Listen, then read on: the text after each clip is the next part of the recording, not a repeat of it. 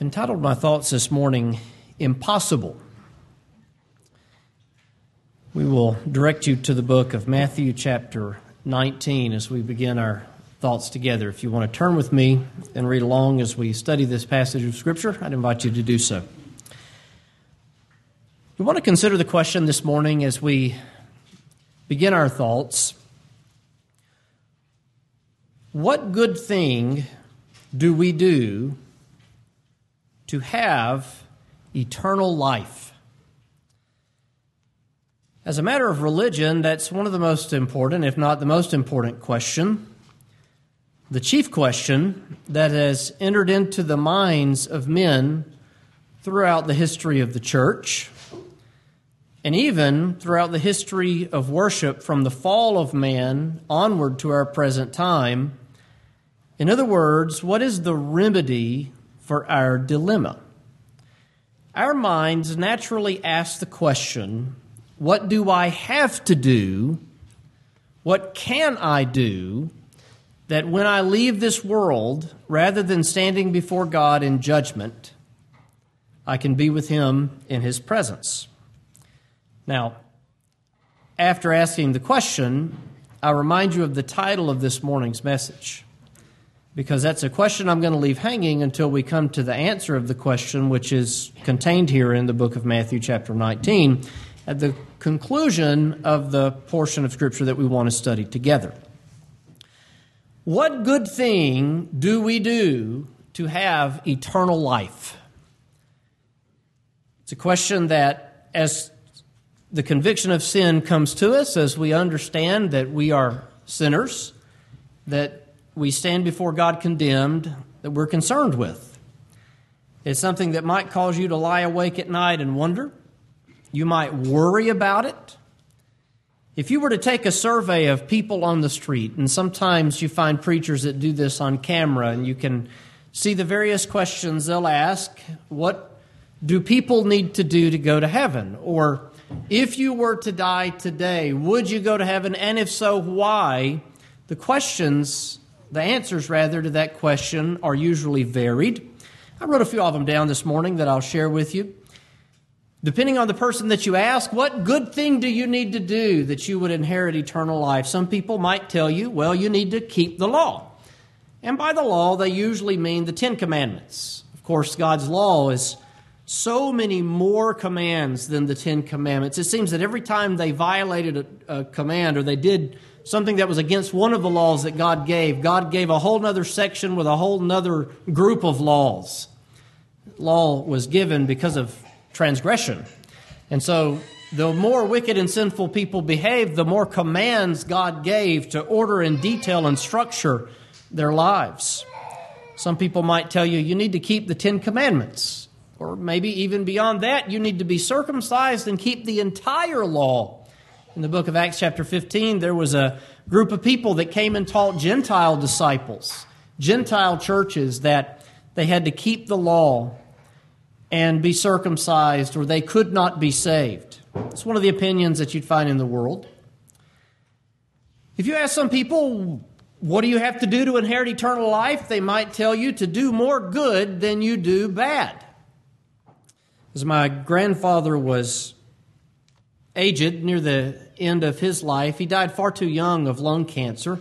He was a lifelong smoker, but before he passed away, we talked about religion a number of times. He listened to the radio program a lot, but because of a painful experience in his youth with a very Pharisaical, dictatorial pastor who was caught in an illicit relationship, he didn't never go to church again. He was hurt, he was wounded, so he never went to church. But in conversing about heaven, he says, You know, I just hope that I've done more good than I've done bad, so that when I leave this world, I get to not suffer in torment. Now, the problem with that answer is it doesn't take more bad than good to be severed from God for eternity. It takes one single sin because God is holy, God is righteous. He's a God of judgment and justice. If you commit one single murder, but the rest of your life you were a fine, upstanding citizen, do you get out of jail because, well, the good you did far outweighed the bad? No. That one crime is worthy of the penalty of that crime. The wages of sin is death. We're all sinners, and so therefore we are all condemned in the sight of God in and of ourselves. Some would say, well, you need to accept the Lord. Some would say you need to pray a specific prayer, and you need to say it this way. Now, we're going to come back to these in a minute. Some would say that you need to repent of all of your sins and believe. You often hear those, and that is a biblical statement repent and believe the gospel, for the kingdom of heaven is at hand. Repent and believe, Mark's gospel says. But does that result in your salvation? Repent and believe, some would say, of all of your sins. Better not leave one. You better not repent of 99% of them. You better repent of all of them. Well, I ask you the question in your heart, do you think that you have repented of every single sin that you ever commit? Leave it hanging. Leave the question out there. We'll come back. Some might say, well, to be saved, you have to join a specific religious order. And it usually is the order that they're representing. Be a part of a specific religious order. Some would say, keep the ordinances. You've got to be baptized and you've got to take communion. And then finally, summing up the list, you've got to live, some might say, from conversion to death completely above sin. If you fall into sin, you're unsaved again and you've got to get born again again. How can we know the answer to a question that even millions of people who love the Lord Jesus, people that I believe will be in glory after this world, don't agree on? It's an important question, isn't it? The most important question, isn't it?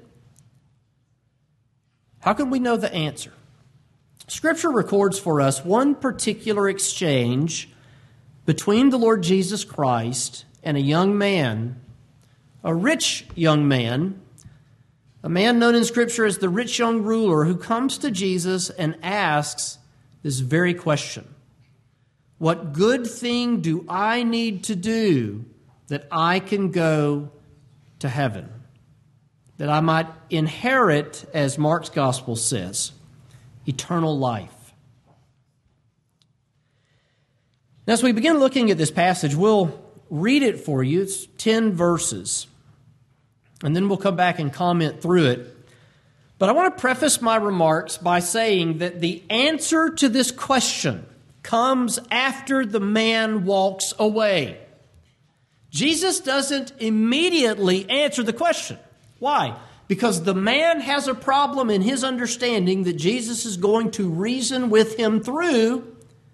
The man doesn't understand. The man walks away, and he does so sorrowful. I might say that anytime we come to Jesus for the answer, and the answer is not good enough for us, the answer is not good in our eyes, we leave sorrowful. Because happiness is only found in obedience to Christ. Matthew 19, beginning in verse 16 Behold, one came and said unto him, Good master, what good thing shall I do that I may have eternal life? Now, again, in the book of Mark, chapter 10, the question is worded that I might inherit eternal life. By the way, you say, well, which is it? It's both, that I might have or inherit eternal life. The word inherit implies in fact, it demands that you receive it based upon the death of someone who has gone before you and left it to you. So that ought to tell us right there that salvation is not something that we do if we inherit it. Did you do anything to inherit something from your grandparents if they passed away? I've yet to had a, a rich relative pass away and leave me anything. When my mother's father passed away, he had a coin collection, and my grandmother distributed it among all of the grandchildren and between all of us. And there were a great number of us. We all ended up with just a few coins. I lucked in, all the ones that I got were silver, and the other ones were getting just mint sets and proof sets, and I got all the silver U.S. coins. And I was like, yes, because my grandmother had no idea that the value of those is in their weight in silver, and it's 90% silver. So I actually kind of walked out of that looking pretty good. It's about all that I've inherited. When my father's stepdad died, his mother had died years before, I inherited an old rusty toolbox and an extension cord. My brother got there first. He got my grandmother's Bible. They still don't know where it went. They asked everybody in the family, Where's the Bible? We don't know where the Bible went. Josh is over there whistling. I hope they don't watch the live stream. The mystery will be solved. Josh got the Bible. I got the toolbox. I got an extension cord. It was an inheritance. I got it because someone died that I was related to and they left it to me. What good thing must I do that I should have, that I may have eternal life? We'll come back to this question in a moment and what this reveals about this young man's understanding. Jesus replied unto him, verse 17, Why callest thou me good? There is none good but one, that is God. But if thou wilt enter into life, keep the commandments. He saith unto him, Which? Jesus said, Thou shalt do no murder, thou shalt not commit adultery, thou shalt not steal, thou shalt not bear false witness, honor thy father and thy mother and thou shalt love thy neighbor as thyself. The young man said unto him, All these things have I kept from my youth up. What lack I yet? In Mark's gospel, the words are, One thing thou lackest.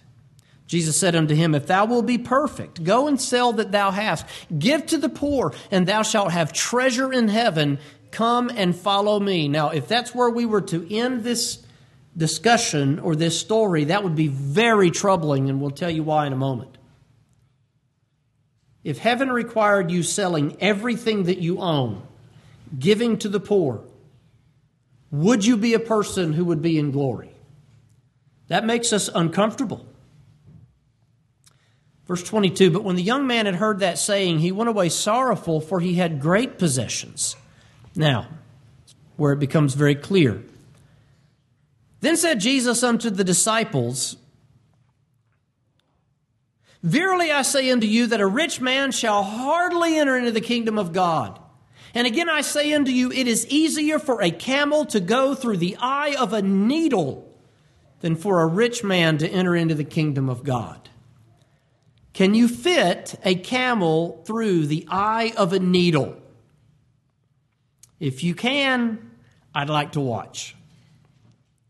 When his disciples heard it, they were exceedingly amazed, saying, Who then can be saved? Jesus beheld them and said unto them, With men this is impossible. With men, salvation is what? Impossible. Not merely difficult, but impossible. Who then can be saved? With men, it is impossible.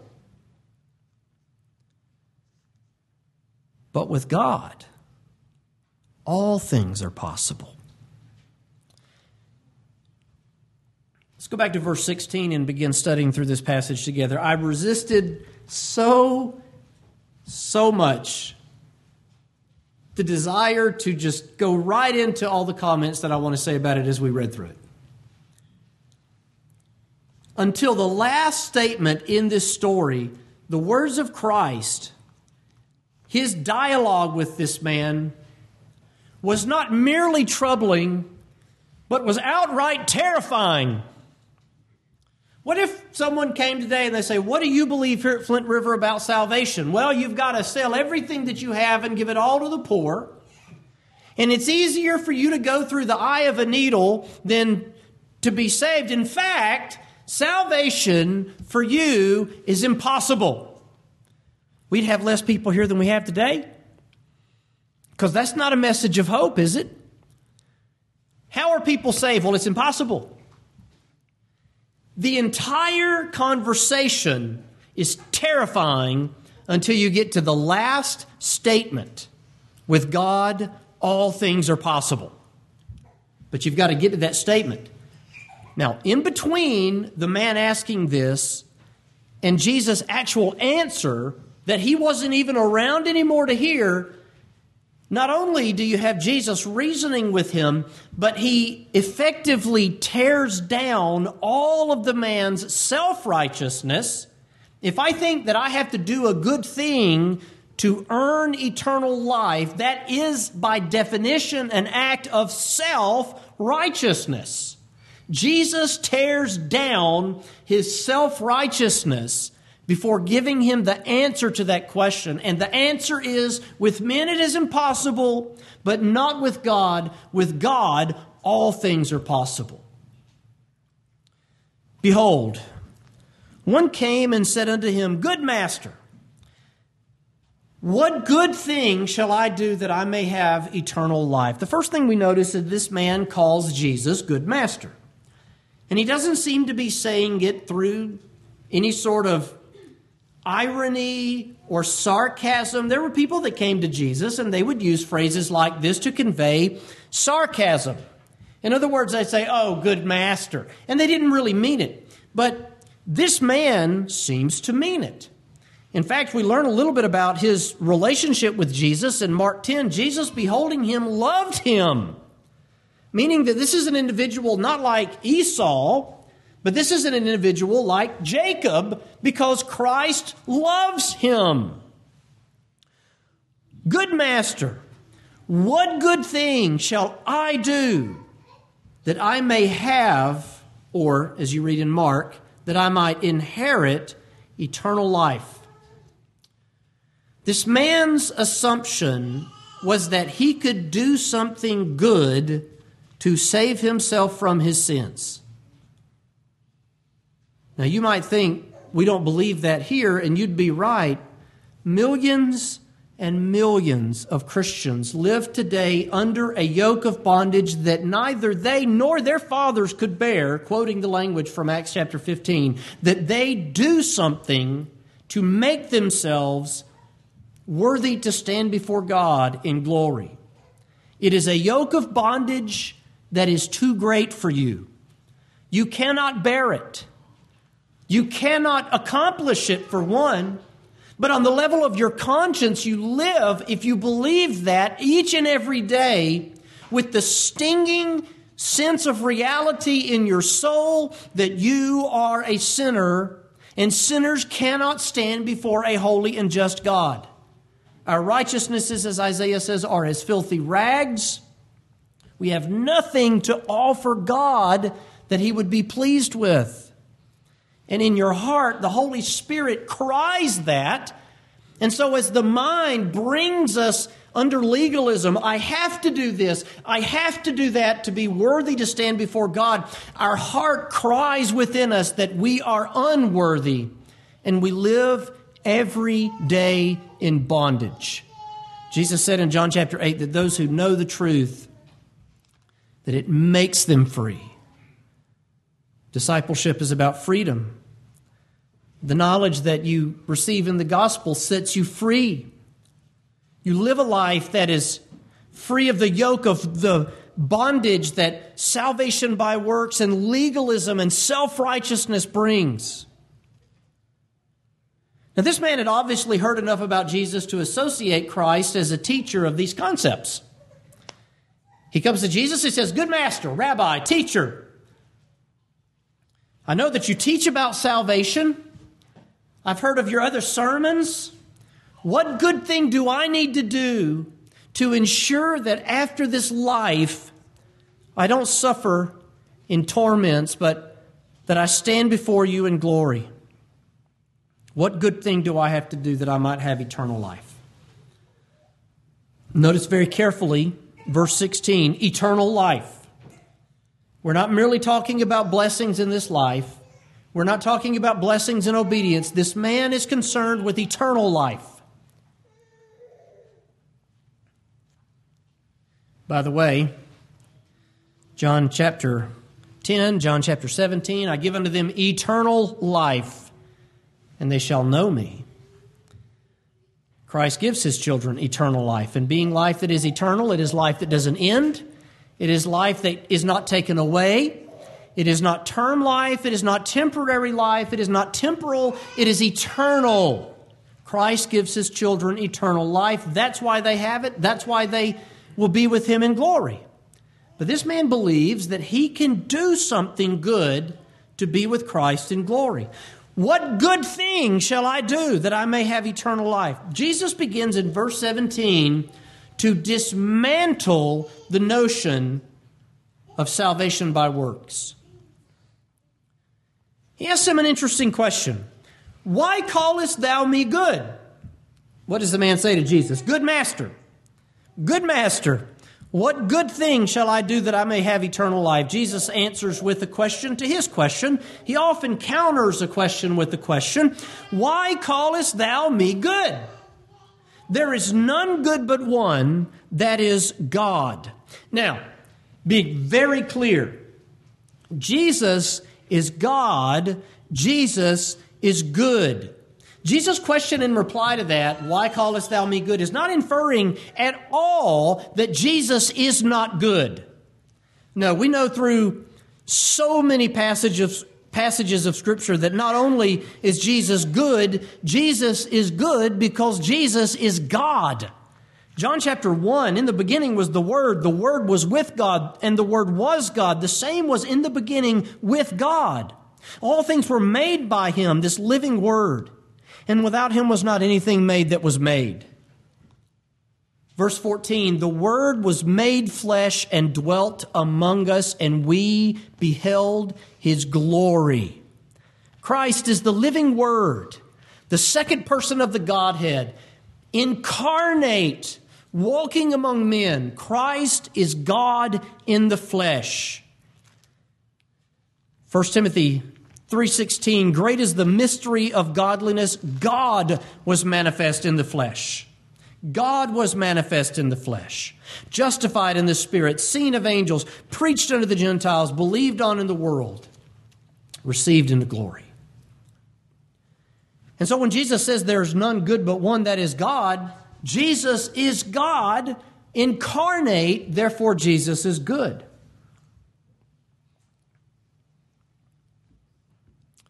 Further, concerning the goodness of Christ, I want you to notice a couple of passages from 1 Peter. And I say this to clarify because occasionally you hear a sermon on this passage that makes you cringe.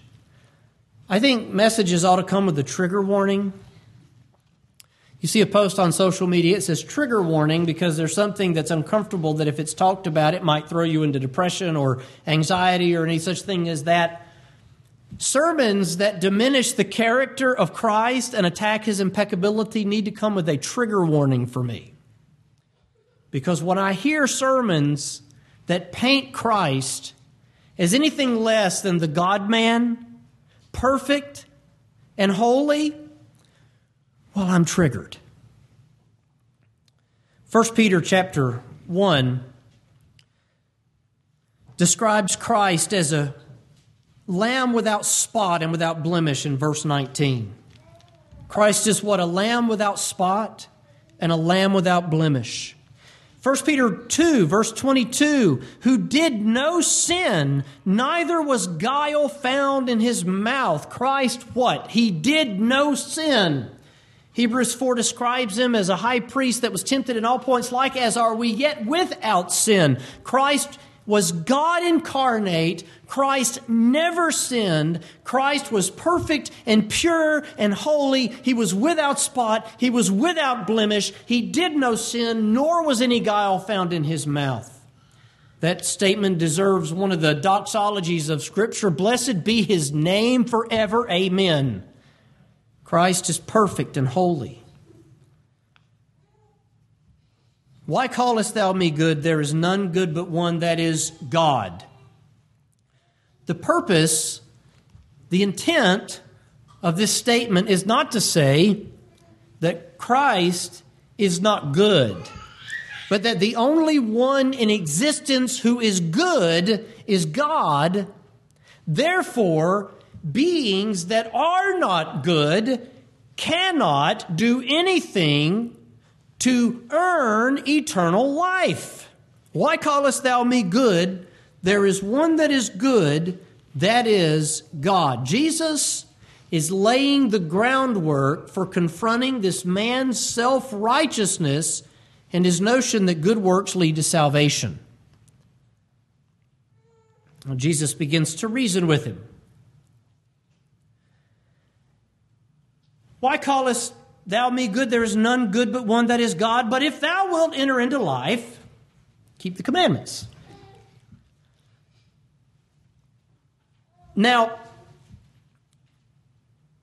Jesus is engaging in an exercise with the man to prove that it doesn't matter who you are, how good you or I might think we are, there's always something in and of ourselves that stands between us and God. There's always a sin. None of us are perfect. We're all sinners. To stand before God based upon what you or I do would require that we keep the commandments of God perfectly from conception to death. And the sad fact of the matter is, there's only one individual in the history of creation who has done that, and his name was Jesus. You see, you and I are sinners, worthy of judgment. We're already guilty. Number one, we're guilty in Adam because through the sin of one man, sin entered into the world and death by sin. And so death is passed upon all men for that all have sinned. We are depraved in Adam. His sin has passed upon us because we are not merely some sort of separated creatures from our lineage, but we are Adam multiplied. You and I are Adam. We think if we were there, we wouldn't do what Adam did. But the problem with that is we are literally Adam. God created Adam, and from Adam you were born. You are Adam, and I am Adam. We are condemned as Adam's sin is passed upon all men. But number two, we are guilty in practice, guilty in nature, guilty in practice, because all have sinned and come short of the glory of God. And so, as you read in both testaments of Scripture, there is none righteous, no, not one. This man thinks, listen to what he says.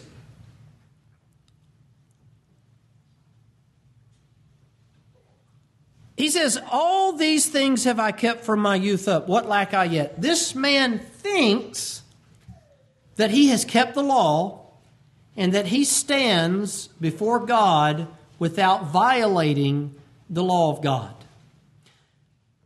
This have I kept from my youth up. What lack I yet? Now, let's go and look through a few of these and just you tell me if this man was actually innocent, without guilt, without having violated the transgression of God. Thou shalt do no murder. Well, none of us, I trust, have ever taken the life of another person in murder. Now, to be very clear, murder is when you take someone's life and you lack the authority and they do not deserve it. In other words, self defense is not murder. If someone comes into your home in the middle of the night and they're attempting to kill your wife and children, please Men, defend your family. If you're a police officer and you take the life of someone attempting to kill you or another person, that is not murder. If the government executes a criminal, a heinous criminal who deserves what he's receiving, it is not murder. If a soldier takes the life of an enemy combatant, that's not murder, especially in a just war. This is murder. There's a difference in killing and murder. Years ago, I was in a criminal justice class. I don't remember which one. I can tell you the campus I was at, I can remember what the room looked like. And the question was asked about the death penalty, and the teachers love to start conversation between everyone in the class. And he asked the question, What do you think about the death penalty? And someone spoke up very quickly, Thou shalt not kill.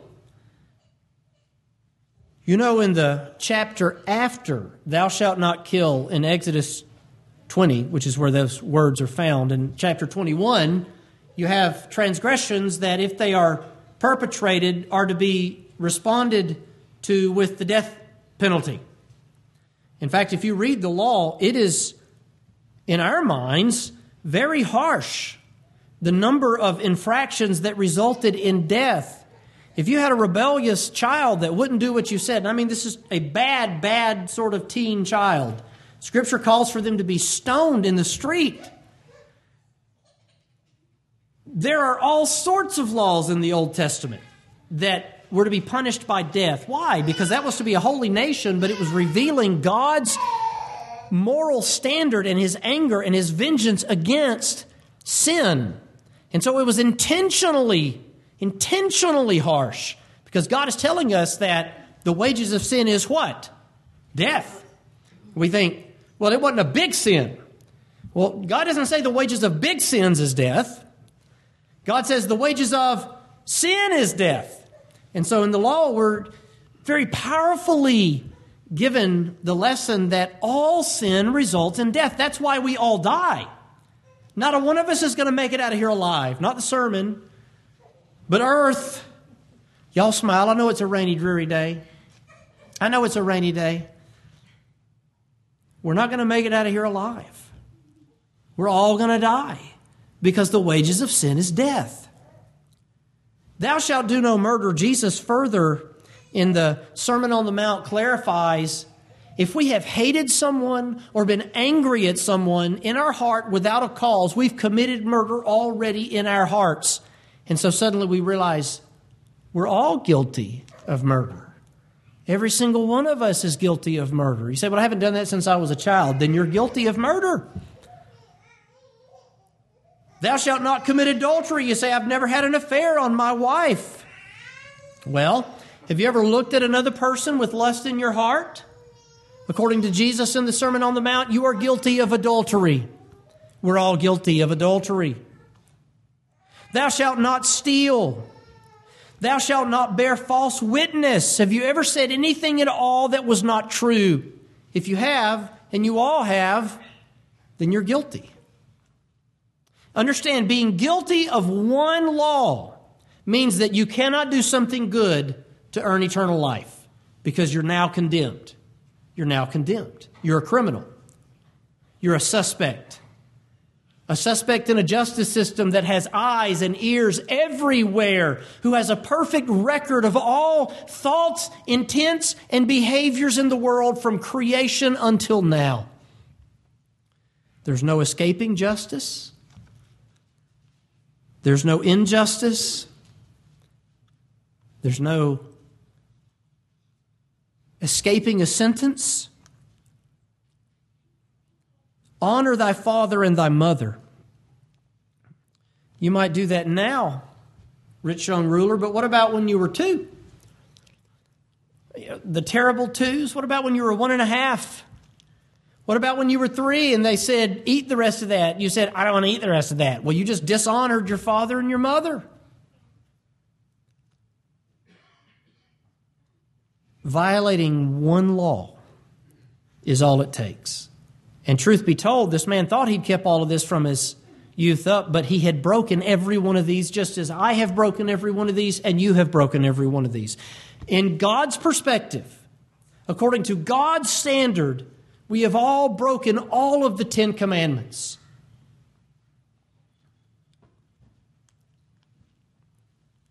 Thou shalt love thy neighbor as thyself. Lastly, now it's interesting that Jesus ends with this one because Christ seems to answer it with relation to the man's wealth. This young man says, All these things have I kept from my youth up. What lack I yet? What else do I need to do? Oh, I've kept all of these. Jesus says, If thou wilt be perfect, in Mark's gospel, we read, One thing thou lackest. Now, I'm going to latch hold on that for just a moment. It doesn't matter who I am, who you are, how good we think we've lived. There's always at least one thing that we lack. And if we lack one thing, we are not what? We are not holy in and of ourselves.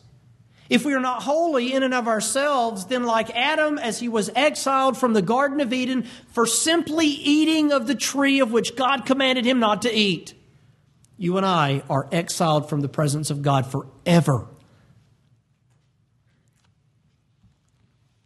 You see why this would be one of the most terrifying portions of Scripture without the conclusion. One thing you lack. If thou wilt be perfect, go, sell that thou hast. Remember, this is the rich young ruler, and give to the poor, and thou shalt have treasure in heaven, and come and follow me. Now, treasure in heaven is an expression that is to be our experience when we think about what our treasure is in this life, it is to be beyond the veil of this world. It is to be in glory. My treasure is above. My home is in heaven. Jesus basically tells the man how to be a disciple. You'll have treasure in heaven, come follow me. And if he were to come and follow him, guess what he would learn? He would learn how he's going to have eternal life, and it's not because of any good thing that he did, but it was only through Christ which gives his children eternal life. John 17, I give unto them eternal life.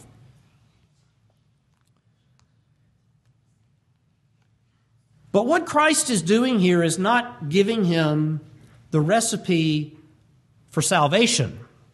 What if I told you today the only way to go to heaven is to sell everything that you had, live as a pauper in the streets? Suddenly, I think the room would be empty. I think the first that would go would be Sister Rachel. She's like, I'm out of here. I'm leaving you here, bub. Jesus is not giving him the condition for glory. Jesus is tearing down his self righteousness by presenting this example to him to teach him that no, he hasn't kept the law from his youth up. And two, if it required it, he wouldn't do it. Effectively obliterating the notion of salvation by works and self righteousness. If there was a law, we would break it. If we had to do it, we would ruin it. Now, what specifically had the man done in violation of God's law, do you think, by accumulating so much wealth unto himself? The last thing that Jesus says is, Thou shalt love thy neighbor as thyself. This is a very wealthy man. Jesus then tells him, If you'll be perfect, go sell what you have and give to the poor.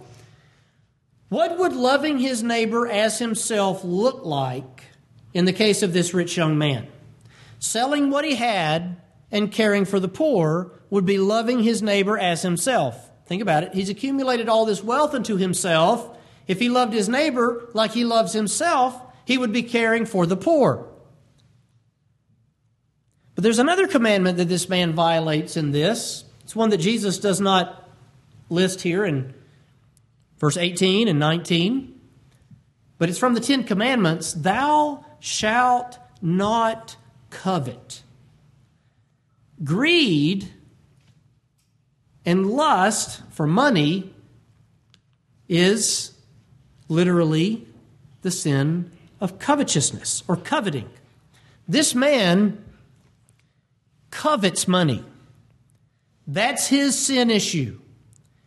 And so Jesus reasons through these and comes to the, the pinnacle of the conversation, the punchline, as it were, to tear down this man's self righteousness. Remember, he comes asking not how are men saved, but what good thing do I need to do to have eternal life? And Jesus effectively makes the point that it is absolutely impossible. First of all, you would have had to keep the law in perfect completeness from your conception to your death. And secondly, even if there was something that you had to do throughout your life, you wouldn't do it. You would not do it. And the young man, as he hears this, he goes away sorrowful. Now, give you a few points along those lines. Jesus' words in reply are not to give a requirement for salvation, but a scenario to tear down the man's self righteousness. How do we know that? Jesus' words, number one, Jesus' words after this. Who then can be saved? With man, it is what? What's impossible. Number one, we know that Jesus isn't giving him the requirement for salvation because of what Jesus said after this. Number two, we know that Jesus isn't giving him the requirement to salvation the way sinners are saved because salvation is not by works, which is where we'll conclude today's message. Scripture is absolutely emphatic that salvation is not by works, it is by what? Somebody say it. Grace. Grace. Grace, by definition, being unmerited favor. Number three, why do we know that Jesus isn't giving the instruction on how a sinner is to be saved? Asceticism is actually warned against elsewhere in the New Testament. What is asceticism? Asceticism is the idea that for us to be a follower of Christ, we have to swear a vow of poverty and live in extreme affliction where we intentionally afflict ourselves. And so, because of asceticism early in the church, that was a movement. Paul warned against it in 1 Timothy chapter 4, as he talked about certain who would teach that we were to abstain from meats and marriage, which God has created to be enjoyed Paul was prophesying through the spirit of monasticism, of being a monk. You think, well, if I were to be a follower of Christ, I would have to go join a monastery somewhere and live as a monk. Well, Paul literally warned against that as an error that was going to come into Christianity. And in the centuries after his life, it came into Christianity. And that is asceticism. Intentionally denying ourselves to that extent is not biblical. And so we know that Jesus isn't giving the requirement for salvation, but a scenario in which he tears down the man's self righteousness. Again, he's answering the question what good thing do I do?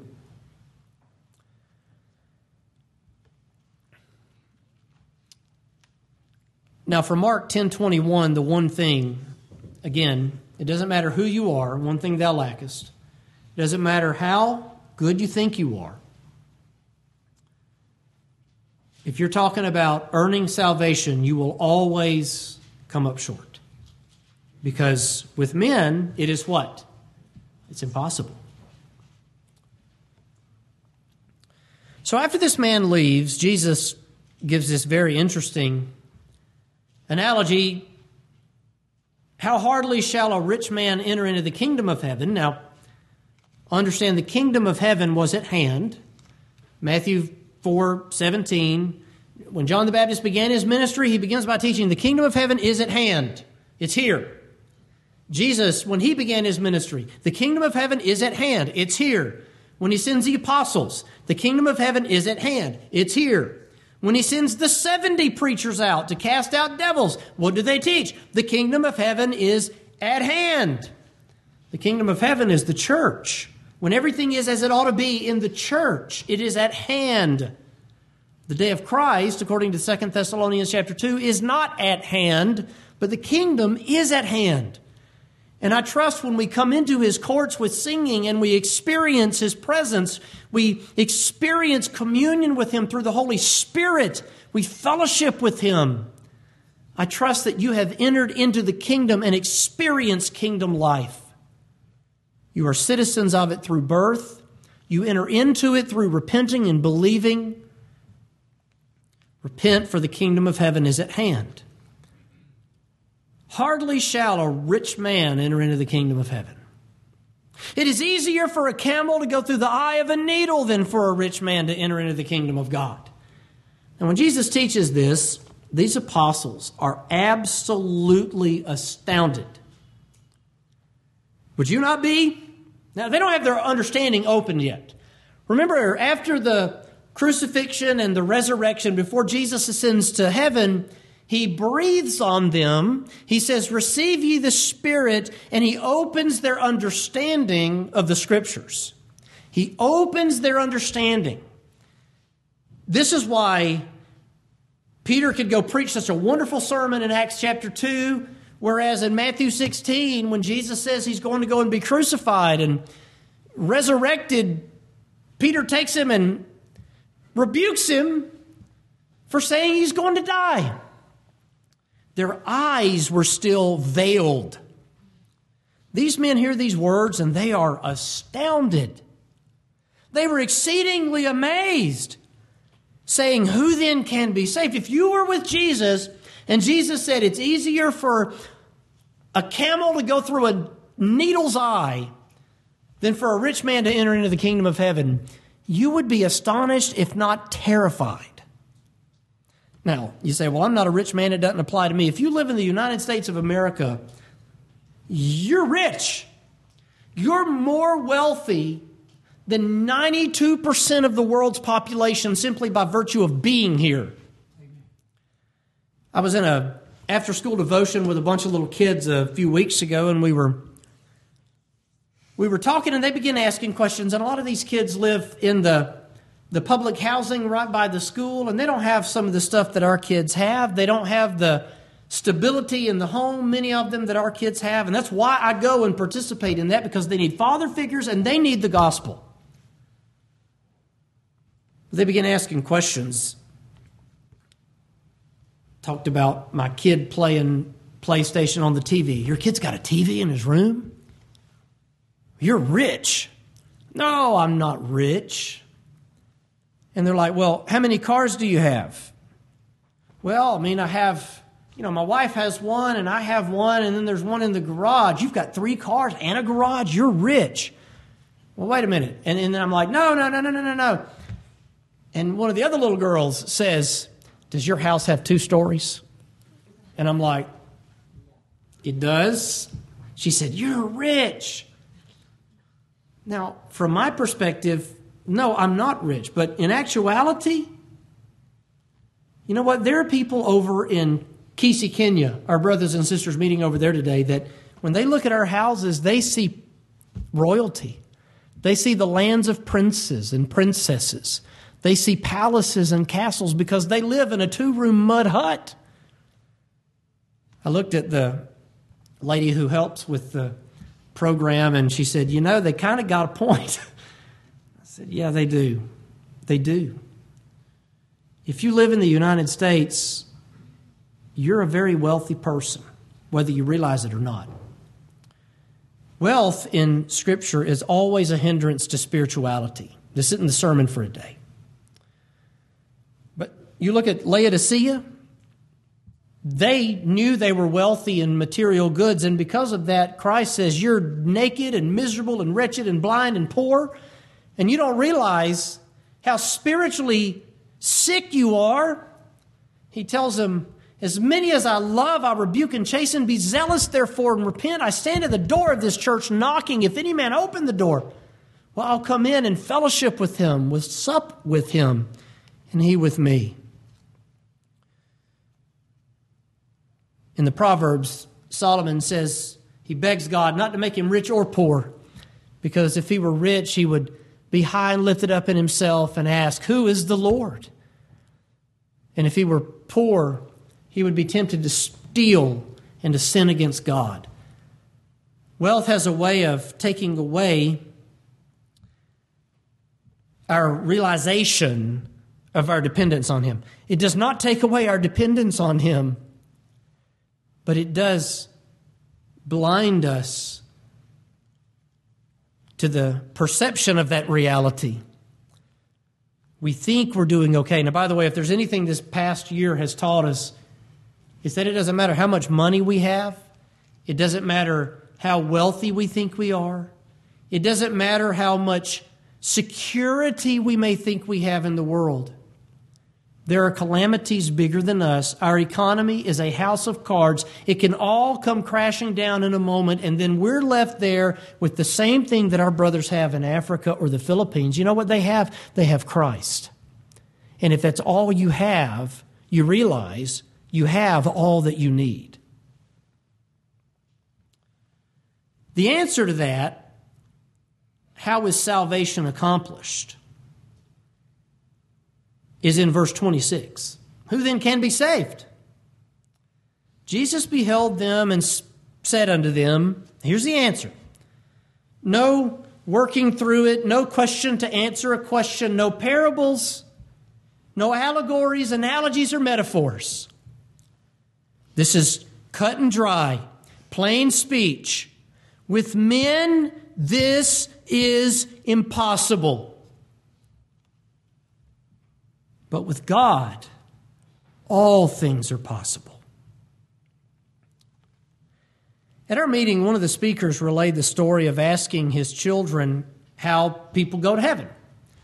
And you remember one of the children responded. It was a funny moment, but I want to clarify something about what was said. Not that I disagree with what he said, but I think it needs some clarification. His little girl said, Nothing. What do you got to do to go to heaven? Nothing. His little boy said, Well, you got to get old and die. And everybody laughed. And it was so loud that it just about clipped the microphone. If someone says, What do you have to do to go to heaven? The biblical answer is, With men, it's impossible. With men, it is impossible. There's nothing you or I can do to go to heaven because there's nothing we could do that's good enough.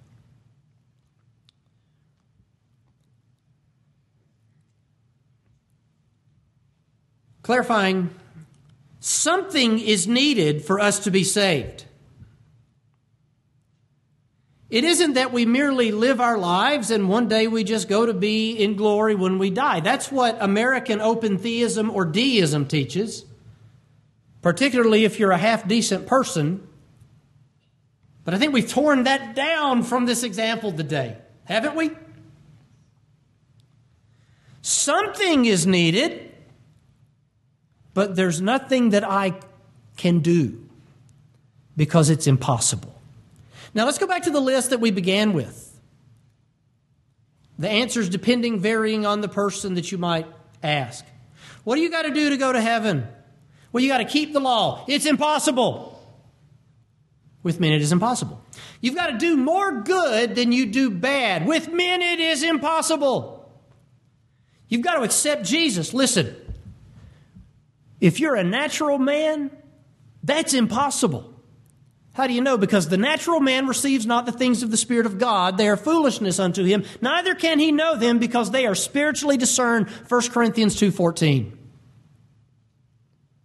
It's impossible to receive him unless you are born of him, according to John chapter 1, which we're born not of blood, nor of the will of man, nor of the flesh, but of God. You got to pray a specific prayer. You know, you never find the apostles telling people, I'm going to lead you through this prayer so you get to go to heaven. Not one time in the book of Acts do you hear that. Pray a specific prayer. With men, it is impossible. All right? Repent of all of your sins and believe. With men, it is impossible. Repentance and belief are evidences or results of a gracious state. Because by nature, you have existence in Romans 3. What does Romans chapter 3 says? There's none righteous, no, not one. There's none that seeks after God. There's none that fears God. Those things are all, those traits, those good traits that none of us have by nature, are things that are a part of a heart of repentance, a penitent heart. There's none righteous, no, not one. There's none that understandeth. There's none that seeketh after God. They're all gone out of the way. They're together become unprofitable. There's none that doeth good, no, not one. Ephesians 2 describes it as being dead in trespasses and in sins. I give you a science project. I'm going to give you an experiment. You can test out what I'm saying in the real world. I want you to go to Maple Hill Cemetery this afternoon. I want you to pick the grave of your choice. I want you to walk over there to that grave and I want you to say as loud as you can, as many times as you can, repent and believe and be saved. And the dead in the ground are going to stay dead because they are dead. And you hath he quickened who were dead. Before Christ changed you, you were not merely sick. You were not drowning in need of someone to throw you a rope. You had already drowned. You were deceased. I don't mean to be graphic and disgusting or rude or insensitive, but if there is a corpse floating in the water and you throw a rope, it's going to bounce off the corpse because the corpse is dead. Without Christ, we're not described as sick or dying, we are described as dead. As Titus 3 says, hateful and hating one another, living in malice and envy. That's us without Christ. You've got to repent and believe. With men, it is impossible. Repentance and belief are the result of salvation. Join a specific order. Wouldn't work to begin with. With men, it is impossible. Keep the ordinances. You know, there was a man in Acts chapter 8, Simon Magus, who kept the ordinance of baptism. And knowing the church in that day, if he kept the ordinance of baptism, he probably kept the ordinance of communion too. And Peter looks at him and says, I, I perceive that you're in the gall of bitterness and the bond of iniquity. Peter looks at him and he says, I think you're a goat. How's that for being a nice, sensitive preacher? Know, your preacher's really rude sometimes. I mean, he just needs to be nicer. He needs to be less of a fire breathing dragon and more like you know, Mr. Rogers or something, nice and friendly. Take off the blazer and put on a sweater and, you know, be nice and happy to people. Peter looks at Simon Magus and he says, I think you're a goat. I think you're unregenerate. Expelled him from the church for attempting to buy the gift of the apostles. That man went on the rest of his life to persecute the faith. He was a wicked man. Judas Iscariot kept the ordinances. He was baptized. If you read the four Gospels communion account plainly, at least the case could be made that he was there for the communion service. And people fall on either side of that issue. Keeping the ordinances didn't do anything for Judas Iscariot. Why? Because God hadn't done a work first in his heart. He was a son of perdition.